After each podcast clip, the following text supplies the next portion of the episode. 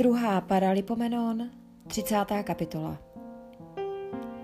Potom obeslal Chyskiáš celý Izrael a Judu a napsal listy Efraimovi a Manasesovi, aby přišli do hospodinova domu v Jeruzalémě a slavili hod beránka hospodinu, bohu Izraele. Král se dohodl se svými velmoži i s celým zhromážděním v Jeruzalémě, že budou hod beránka slavit v druhém měsíci. Nemohli jej totiž slavit v určený čas, protože se neposvětilo dost kněží a lid se nestačil zhromáždit do Jeruzaléma. Král i celé zhromáždění to pokládali za správné. Usnesli se, že dají v celém Izraeli od Béeršeby až do Danu provolat, aby všichni přišli do Jeruzaléma slavit hod beránka hospodinu, bohu Izraele, neboť mnozí jej neslavili tak, jak bylo předepsáno.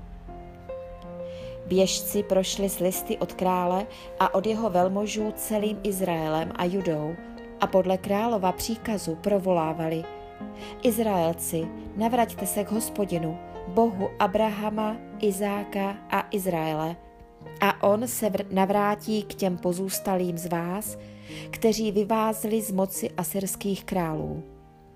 Nebuďte jako vaši otcové a jako vaši bratří, kteří se hospodinu, bohu svých otců, spronevěřili. Proto dopustil, že vzbuzují úžas, jak sami vidíte. Nyní nebuďte tvrdošíní jako vaši otcové, poddejte se hospodinu, přijďte k jeho svatyni, kterou navěky oddělil jako svatou. Služte hospodinu svému bohu a jeho planoucí hněv se od vás odvrátí. Když se obrátíte k hospodinu, dojdou vaši bratří a vaši synové slitování u těch, kteří je zajali a navrátí se do této země. Vždyť hospodin, váš Bůh, je milostivý a slitovný a svou tvář neodvrátí od vás, když se k němu navrátíte. Běžci procházeli zemí Efraímovou a Manasesovou od města k městu až do Zabulónu. Všude se jim posmívali a zesměšňovali je. Jen někteří z kmene Ašerova, Manasesova a Zabulónova přišli v pokoře do Jeruzaléma. Avšak v Judsku způsobil Bůh svou mocí, že jim dal jednomyslnost, takže plnili příkaz krále a velmožů podle hospodinova slova. Do Jeruzaléma se zhromáždilo množství lidu, aby v druhém měsíci slavili svátek nekvašených chlebů. Zhromáždění bylo velmi početné. Začali odstraňovat oltáře, které byly v Jeruzalémě. Odstranili i všechna vykuřovadla a vhodili je do Kidronského úvalu. 14. dne druhého měsíce zabíjeli velikonočního beránka. Kněží a lévíci se se zahanbením posvětili a přinesli do hospodinova domu zápalné oběti. Stáli na svých stanovištích podle příslušných řádů, podle zákona Mojžíše, muže božího. Kněží kropili krví, kterou brali od lévíců. Protože ve zhromáždění bylo mnoho těch, kdo se neposvětili, Levíci, kteří zabíjeli velikonoční beránky, dbali, aby každého, kdo nebyl čistý, posvětili hospodinu. Velká část lidu, mnozí z kmenů Efraimova, Manasesova, Isacharova a Zabulonova, se totiž neočistili. Jedli velikonočního beránka, ale ne tak, jak bylo předepsáno.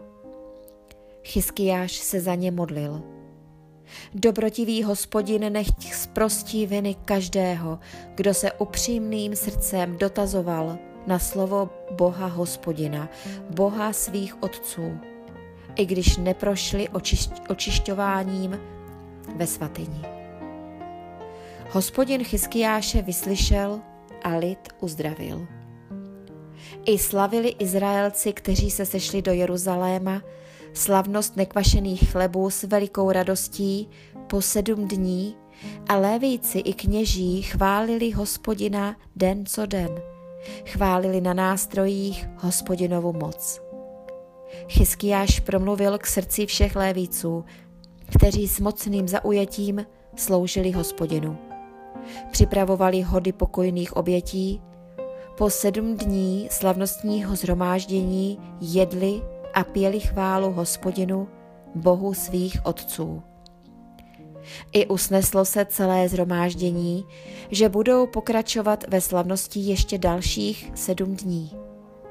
A radostně pokračovali po sedm dní. Chyskiáš, král judský, věnoval po zhromáždění tisíc bíčků a sedm tisíc ovcí.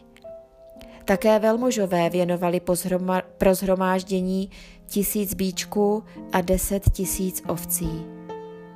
Množství kněží se posvětilo.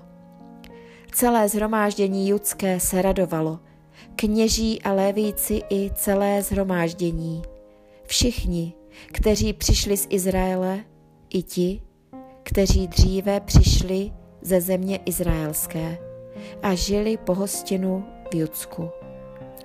V Jeruzalémě byla veliká radost, jaká v Jeruzalémě nebyla ode dnu izraelského krále Šalomouna, syna Davidova.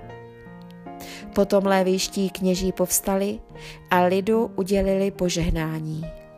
Jejich hlas byl vyslyšen a jejich modlitba vešla až do jeho svatého příbytku, do nebe.